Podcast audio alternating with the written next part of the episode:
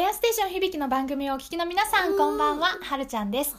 時刻はただいま夜のはちじを回ったところでございますが、金曜の夜、皆さんいかがお過ごしでしょうかね。えあのー、いろんなイベントがね中止されたりとかなんだりとかで、コロナうつというね、なんか言葉を耳にする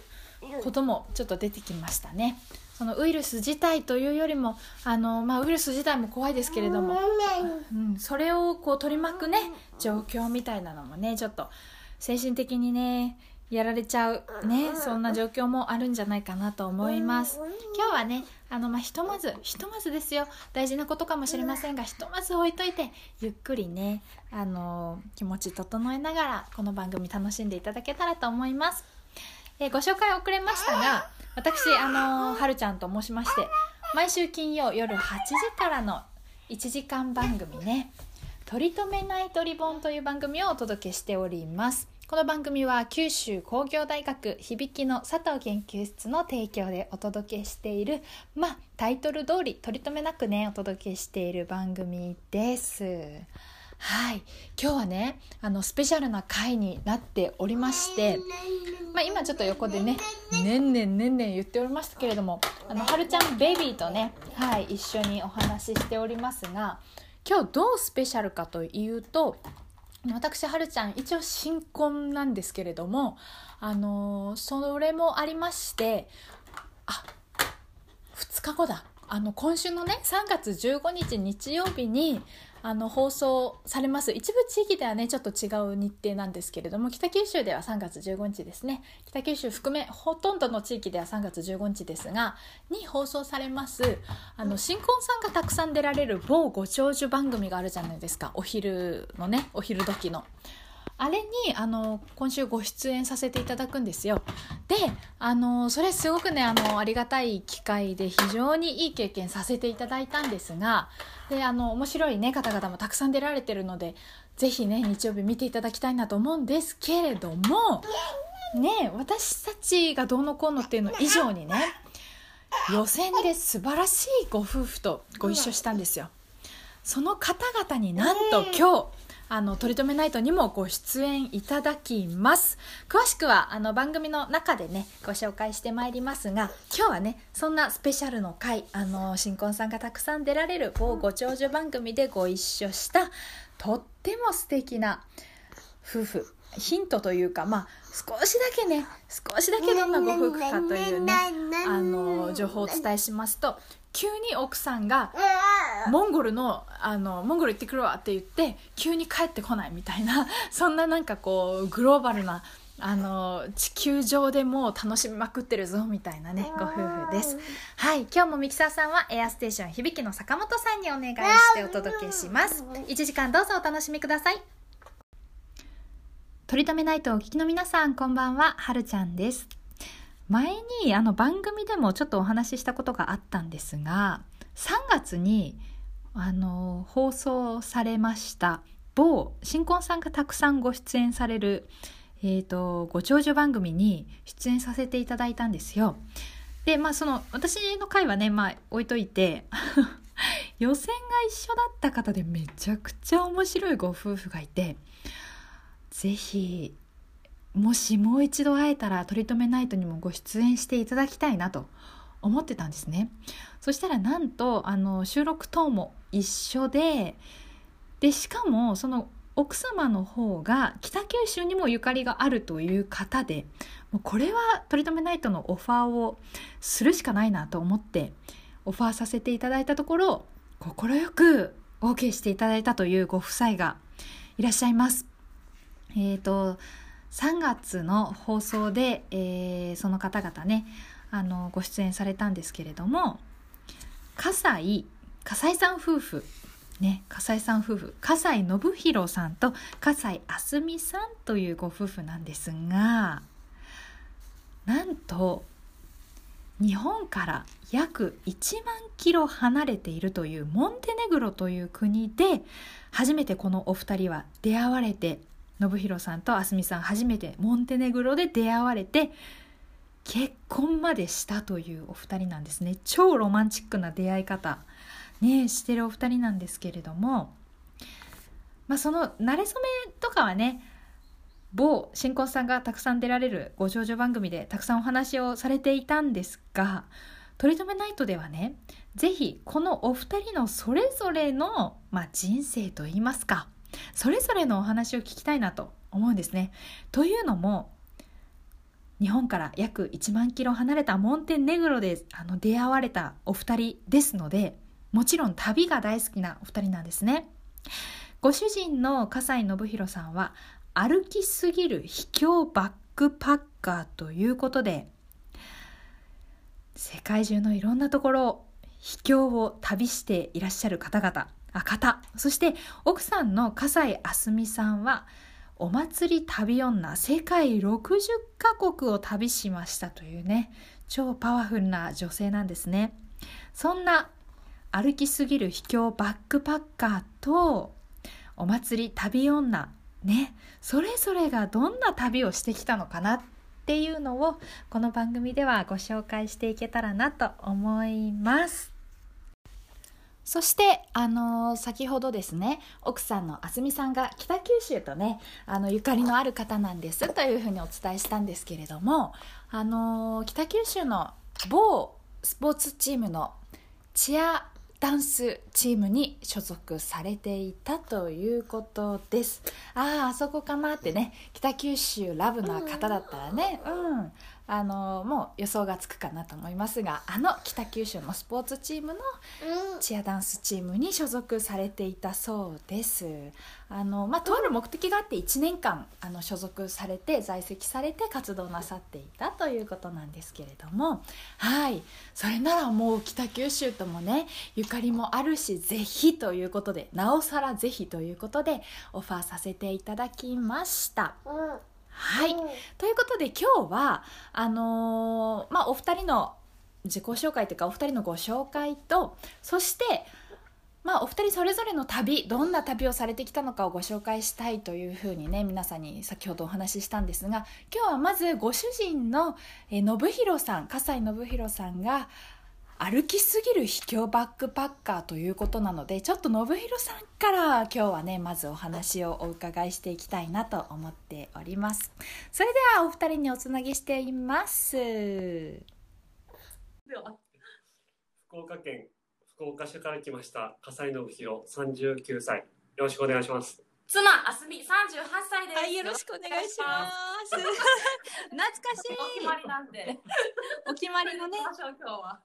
新婚さんいらっしゃいの時にもこれではい、これでお決まりの自己紹介していただきましためちゃくちゃ頑張ったやつあれね、練習が結構ねねえ、もう練習がね、そうですね、バタバタ、うん、バタバタでしたけれども、予選から収録までね、はいはい、いい思い出ですよ、いい思い出ですねはい、まあまだ、あ、そうかそうか、そうですね、あ、放送は言っていいところ、これがですね、あの、うん、番組が、えっと、一応新婚さんいらっしゃいの後の方が、えっと、うん、あ、いい、そうそう、聞いてくれると思うので、なるほど、そうです、あのもう放送が終わった後の、番、えっと、テレビの放送が終わった後のラジオ、なるほど、に放送、はい、お疲れ様でしたそう、お疲れ様でしたはいまた再放送があるときには失礼いたしました、はい、ぜひねみんなで見たいなと思いますが、あのお二人の、まあ、慣れ初めというか、そういうのはあの新婚さんいらっしゃいでたくさんあの皆さんね聞かれたと思うんですけれども、多分気になった方が多いと思うんですが、はいはい、じゃあそれぞれがどんな旅をされてきたのかっていうのを今日は聞いてみたいなと思ってるんですね。はい、ありがとうございます、はい、えーと、まず信弘さん、はい、歩きすぎる秘境バックパッカーということで、はい、かなりパワーワードがみっつぐらい並んでめちゃくちゃ気になるキャッチフレーズなんですけれども、きっかけに参りました。きっかけワードに参りました。歩きすぎる秘境っていうことで、はい、秘境、例えば、まあ、例えばどんなところに？例えば、うん、まあ秘境だと、まあ、はい、中国の雲南省とか、雲南省、はい、はい、あとチベット自治区、おあとキルギス、うん、あとネパールのヒマラヤ山脈、えー、ヒマラヤ多分なんか名前聞いたことはあるけど、なんか地図上でどこっていうのがパッとわからないみたいなところが結構多いなと思うんですけれども、確かに今日は皆さんあの、ね、ラジオ片手に Google マップを開いて、うん、そう Google マップ開いてぜひともよろしくお願いします、ね、ぜひ出てくるので見てみてください。この中でもですよ、あのーまあ、歩きすぎる秘境バックパッカーの信弘さんですら、はい、ですらこれはかなり秘境だったなって思うトップにあたり教えていただいてもいいですか？はい、はい、まあやっぱ秘境だったのはやっぱ中国の雲南省の、はいはい、あのハニ族の村は、ハニ族初めて聞きました。ハニ族、はい、へえ、そうですね。まあ中国の雲南省はまああの西部の西南部にあるんですけども、はいはいはい、結構少数民族がかなり多く住んでるエリアで、まあ、暖かいのでそのちょっとミャンマーとかタイに近いあの少数民族、あ、そうなんですね。そうなんですよ。で、そうですね。結構まあ、うん、じゅうさんねんかそのじゅうよねんぐらい前になるんですけど、あ、結構前ですね。じゅうさんねんからじゅうよねんまえに。はい。何がきっかけでなかなか普通のこう日本人、普通の日本人っていうか普通にこう生活してて、よし雲南省のハニ族に会いに行こうって思うことってなかなかないかなと思うんですけど、そうですよね。何がきっかけでハニ族会いに行ったんですかね。僕当時その当時その東南アジアから中国通って、うん、でまた東南アジアに戻って、はい、あので帰ろうともそういうまあバックパックの旅行の途中で、すごいですね、はい、で当時まあラオスから中国の雲南省に入って、はい、であのシーサンパンナタイ族自治区っていう、シーサンパンナこれもね初めて聞きましたねまあ自治区、そういうこうエリアがあって、そういうエリアがあって、はい、そこのまあ大きいあの慶光っていう町の町、はい、はい、あのゲストハウスっていうか安い安宿に泊まってたんですね。はいはいはいはい。そしたらその宿に泊まってた人から、はい、あのハニ族 の, その新年のイベントっていうか、はい、歌みたいなのがあるから、えー、気になるハニ族の新年のイベント、はい、一緒に行ってみないかって言われて、えー、確かまあ当時その宿からは よん,ご、はい、人かな よん,ご 人行って、途中何人か拾って、はい、すごい、はい、で途中そのえー、っとね孟海っていう町があって、あ、途中でまた町があったんですね。町があって、町でのなんかトラックみたいなのに乗り換えて、うん、トラックの荷台で山道をゴリゴリゴリゴリ進んで、いちじかんぐらいかな、結構結構砂煙上げて、すごいで、そのそうですね。で丘の上にの村みたいなのがあって、うん、丘の上にある村みたいなのがあって、はい、でちょっとしたステージみたいなのが作って、ステージ、はい、でまあ民族衣装を着た 黒, 黒い民族衣装を着た、はい、あ、黒なんですね、はい、で頭にはなんか赤くて、はい、赤くてなんかこうキラキラしたものをつけた、あ、なんか民族衣装って感じですね。きらびやかな、はい、女性たちがいっぱい。確かに今ハニ族をちょっと Google で見てたら、うんうんうん、そうなんです。そうこういう頭にこう キ, ンキンキラのなんかつけたりとかする衣装をつけた人たちがいて、うんうん、でそういうなんかでそれなんかイベントとか そ, そこで歌ったり踊ったりを見せてもらって、えー、なんかこの衣装も結構私も今 Google でハニ族見てるんですけど、うん、まさに東南アジアっぽいなんか感じですね、衣装も。そうですね、やっぱ、うんうん、やっぱ日本にいたらなんか族って言ったら暴走族ぐらいだし、うん、ね、なかなかやっ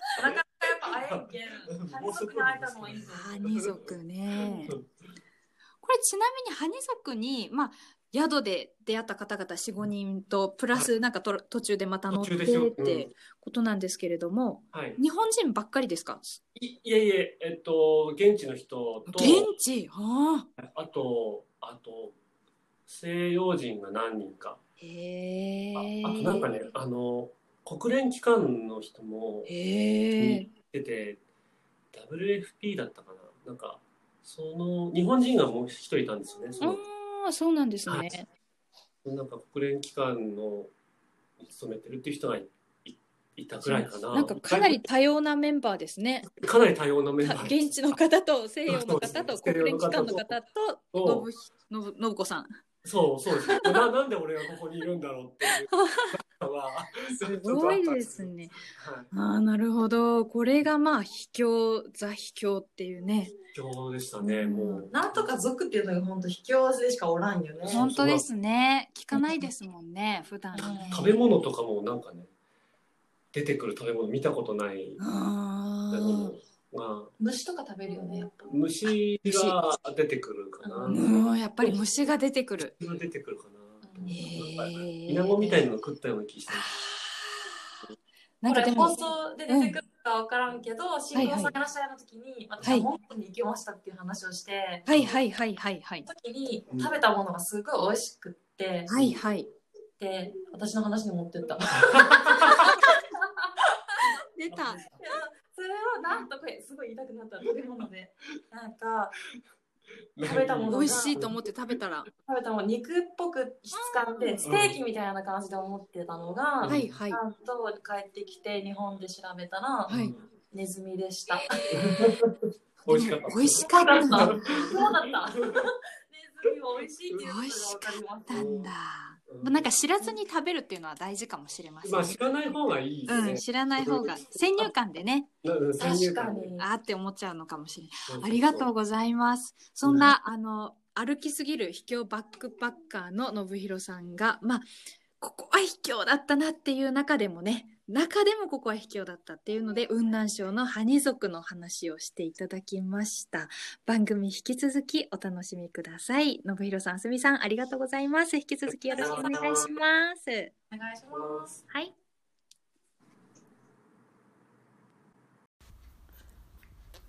はい、ということでね、取り留めないとお聞きの皆さん、こんばんは、はるちゃんです。今日ね、えー、とある新婚さんがたくさんご出演されるあのご長寿番組に、えー、私はるちゃんが収録参加した時にご一緒しました。予選と収録で、うん、あのご一緒しました笠井信弘さん、笠井あすみさん夫婦にあの今日はねご協力いただいて、えー、番組とりとめナイトの方にもご出演していただきましたけれども、あのお二人の放送は、えー、先週ですかね、先週のさんがつの、えー、何日になるのかな、先週のさんがつむいかじゃないか、ようかか、うん、ねんねんね、さんがつのようかの日曜日にね、はい、放送されたのが、えー、笠井信弘さんと笠井あすみさん夫婦ね、はい、さんがつようかに放送されたんですけれども、あの YouTube でもね放送の様子ご覧になれるということですので、ぜひ、えー、新婚さんいらっしゃいスペース笠井夫婦とかね、そんな感じであの検索したらいいんじゃないかなと思いますとか、さんがつようかとかかな、はい、検索してみてください。そしてですね、あのー、実はそんなお二人なんですけれども、あすみさんがイラストレーターということで、あのー笠井信弘さんと笠井あすみさんのふたりのイラストを ライン スタンプですかね、違うね、 ライン 絵文字だ、 ライン 絵文字で、えー、販売中ということです。これね、あの私も実は使ってるんですけれども、なんていうの、見れば見るほど癖になる絵というか、私がその ライン 絵文字使ったらあのほぼ ひゃくパーセント の確率で友達からツッコミが入ると、その絵文字どうしたとこれ何みたいな感じでね、あのほぼ ひゃくパーセント の確率でツッコミが入る ライン 絵文字を作ってらっしゃいます。ティファニー&ティファオという名前の ライン 絵文字なんですけれども、一番簡単なのはひらがなであすみきさと検索してみてください。はい、そしたらあの ライン 絵文字、 ライン スタンプか ライン スタンプのところでね出てきます。ぜひぜひ見てみてください。ひらがなでアスミキサーで検索してみてください。はい、そんなねアスミさん、まあ、アスミキサーという名前であのイラスト描かれてらっしゃるんですけれども、大変ありがたいことに、私としては大変ありがたいことに、そして番組ね今聞いてらっしゃった方々も同じような感想かなと思いますが、ありがたいことにブログであのあすみさんのこれまでの旅のことをね記録してくださってるんですよ。なので、まあ、今日のお話聞いてより詳しく聞きたいな、知りたいなと思った方々はアスミキサー、ひらがなでねアスミキサーで検索してみてください。旅をたびたび旅ガールという名前のブログが出てきます。ぜひぜひチェックしてみてください。さらにさらに、えー、はい情報が続きますけれども、あのこの先ほどねご紹介した ライン 絵文字ティファニー&ティファオありますけれども、まあ、イラストだけじゃなくってね、そのお二人の馴れ初めだったりとか、二人での、あのーまあ、旅行だったりとか、新婚さんならではのエピソードがもっともっと聞きたいなという方々はインスタグラムでティファニー&ティファオで検索してみてください。あのするとですね、お二人の、まあ、出会いだったりとか、あの馴れ初めだったりとか、プロポーズ、こんなロマンチックなシチュエーションでこんな風にあったんですよっていうね、ね、あのー、ドラマのような漫画のようなシチュエーションたくさん出てきますので、ぜひぜひ皆さんあの見てみてください。女性の方ね、あのそういうの好きな方多いんじゃないかなと思います。インスタグラムでティファニー&ティファオで検索するとお二人の出会いや馴れ初め、お二人の旅などのお話を見ることができます。はい、ということで情報、あのみっつお知らせをねさせていただきました。ひとつは、えー、あすみさんがイラストレーターとしてデザインされております ライン 絵文字ティファニー&ティファオが、えー、今販売中です。私もねよく使ってますけれども、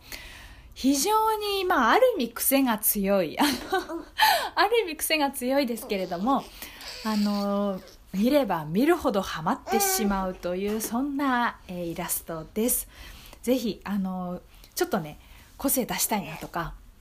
あのメッセージを送る相手に人笑い届けたいなとかねいう方はぜひ検索してみてください。ひらがなでアスミキサーと検索すると、あのイラストレーターねアスミキサーでクリエイターでやられていますので出てきます。そして、えー、その次にご紹介したのがアスミキサー旅をたびたび旅ガールという名前のブログタイトルで、あすみさんね、あのー、旅のあれこれを発信してくださっています。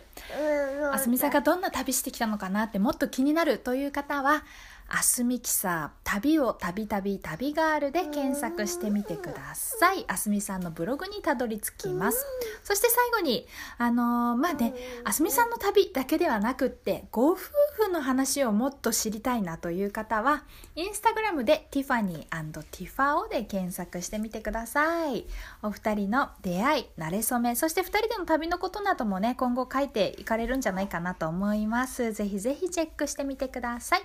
ということで、えー、先日あの先週ですね先週の新婚さんがたくさん出られる某ご長寿番組にご出演されました笠井信弘さん、笠井あすみさんご夫婦のご紹介とね、それぞれどんな旅をしてきたのかなというシリーズが今日から始まりました。来週は、えー、奥様のあすみさんにスポットを当ててお届けしてまいります。番組引き続きお楽しみください。とりとめナイトをお聞きの皆さん、こんばんは、はるちゃんです。さあ本日最後のコーナーははるチャレのコーナーです。はるチャレははるちゃんのチャレンジを略してはるチャレと言っているコーナーですが、あの年明けからお届けしてきたのは初心者がホームページを作るにはということでね、番組のホームページを作るというのをやってまいりました。ちょっとあのこれからまだいろいろアレンジしていかなきゃなんですけれども、まあそれもあってってというかですね、番組の エスエヌエス を、あのー、さんがついっぱいで今月いっぱいで終了させていただいて、あのー、これからね、あの番組のことの発信はホームページ、そして、あのー、より密に情報を知りたいなという方に向けて、はい、ベビーむせておりますがという方に向けて ライン の、あの番組のアカウントを作って、そちらでえー、お知らせをしていきたいなと思っております。なので今取り留めないとは Facebook、Twitter、Instagram やってましたけれども、あのー、そのね、まあ、広報といいますか エスエヌエス に注ぐエネルギーを番組作りそのものに注いでいきたいなと、しがつ以降はね、はい、というのと、あのー、一人でも多くの方にっていうやり方から、まあ、今聞いてくださっているお一人お一人により深くというね放送にチェンジしていきたいなと、あの方向にねチェンジしていきたいなと思いますので、今ラジオの前にいらっしゃる方々の心にもっともっとね、はい、しっかり届くようなね番組作っていきたいなと思っております。しがつからまあそんな感じで エスエヌエス を一旦あの全て終了して、新しい体制で番組をお届けしていきます。そしてそのしがつからの春チャレじゃないわもう今月からか今月からの春チャレは、あのファイナンシャルプランナーさん級に初心者が合格するにはというテーマで、あのテーマを大きく変えて、はい、やっていきます。で、あの次のファイナンシャルプランナーの試験がごがつにあるんですけれども、それの申し込みがもうすぐ始まるんですね。多分あと に,さん 日したらじゃないかな、さんがつじゅうろくにちぐらいから申し込みが開始だと思います。もしご興味ある方、一緒にチャレンジしてみましょう。ちなみにあのファイナンシャルプランナーって、まあ、名前の通りなんですけど、お金のこと、ファイナンシャルね、あのお金のことについて、まあ、ちょっとあの勉強しましょうみたいな、さん級は一般的な内容らしいです。私もまだね初めてあの受験するので詳しくはまだわからないんですけれども、えー、とさん級は一般の方もたくさん受けるらしいですね。まず受験するならさん級からで、さん級が取れたらに級も受験できたりとか、ね、なんかその道のプロの方はに級からいきなり、あのー、受験できたりとかするらしいですけれども、私みたいなねあのお金のことの素人は、まあ、さん級から始まるという試験でございます。これ取ると何がいいかっていうと、あのまあ、いろんな生きていく上でね、お金って好きであろうが嫌いであろうが、あのどんなイメージを持っていようが必ずついて回るものですよね、お金ね。で、日本ではあんまりお金に関する教育っていうのをあの受けたなって方って少ないんじゃないかなと思うんですけれども、あのやっぱ困るじゃないですか、税金のことあんま分かってないなとか。家庭持ってね、私本当痛感したんですよ。本当なんかお金の仕組みあんま分かってなかったなってね。で、そのまあ家庭のためというのもありますし、まあ、それを勉強してね、少しでもなんかこう番組で話す上でもなんか違ってくるじゃないですか。そういうこ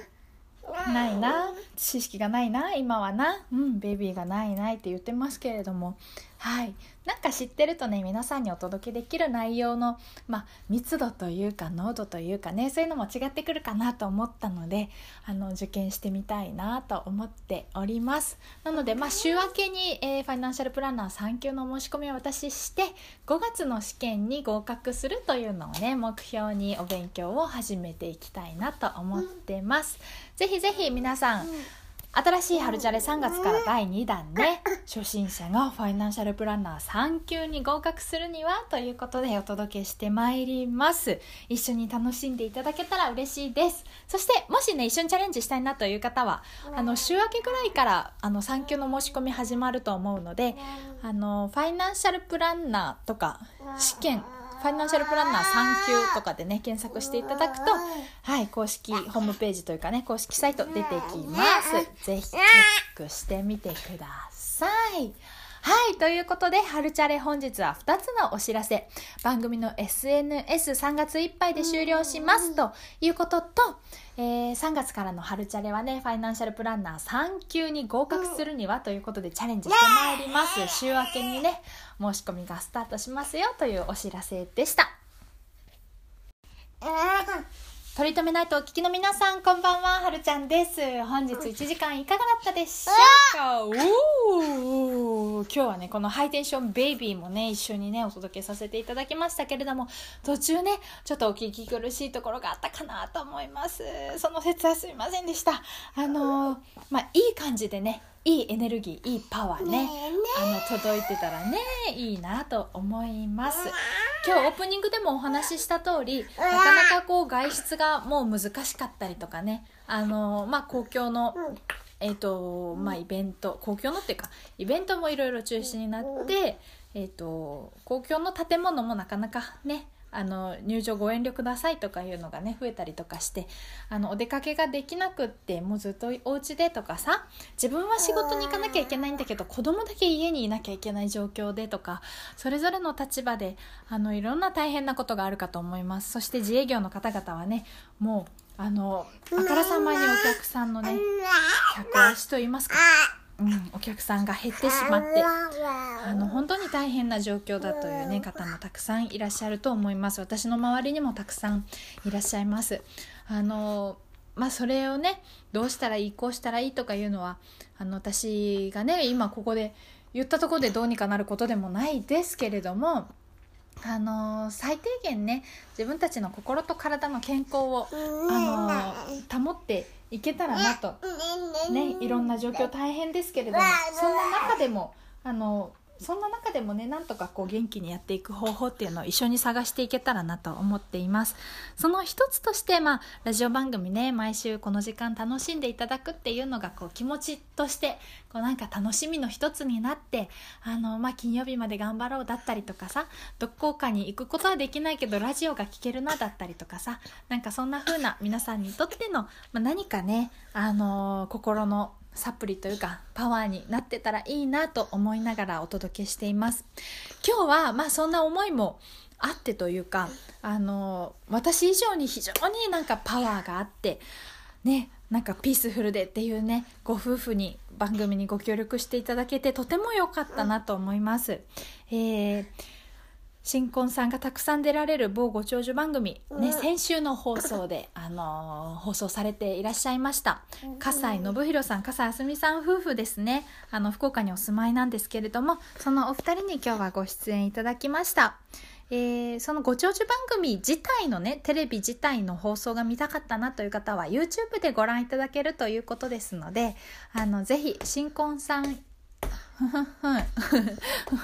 の、あのさんがつのようかかなとか、あのそんな感じで検索していただけたらいいんじゃないかなと思います。もし検索して出てこなかったら番組にあのご連絡ください。取り留めないと宛てにね、私宛てに出なかったよって教えていただけたら、なんか一緒にあの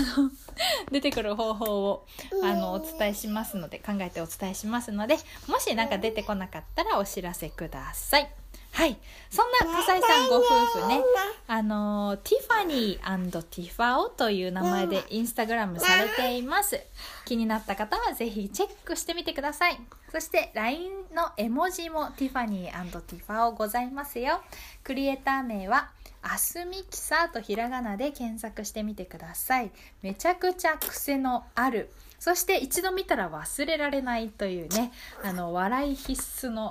ライン絵文字が出てきますので、ぜひチェックしてみてください。はい、ということでね、今日はあの世界を股にかけて恋愛されたというかね、はい、そんな笠井さんご夫婦にご協力いただいて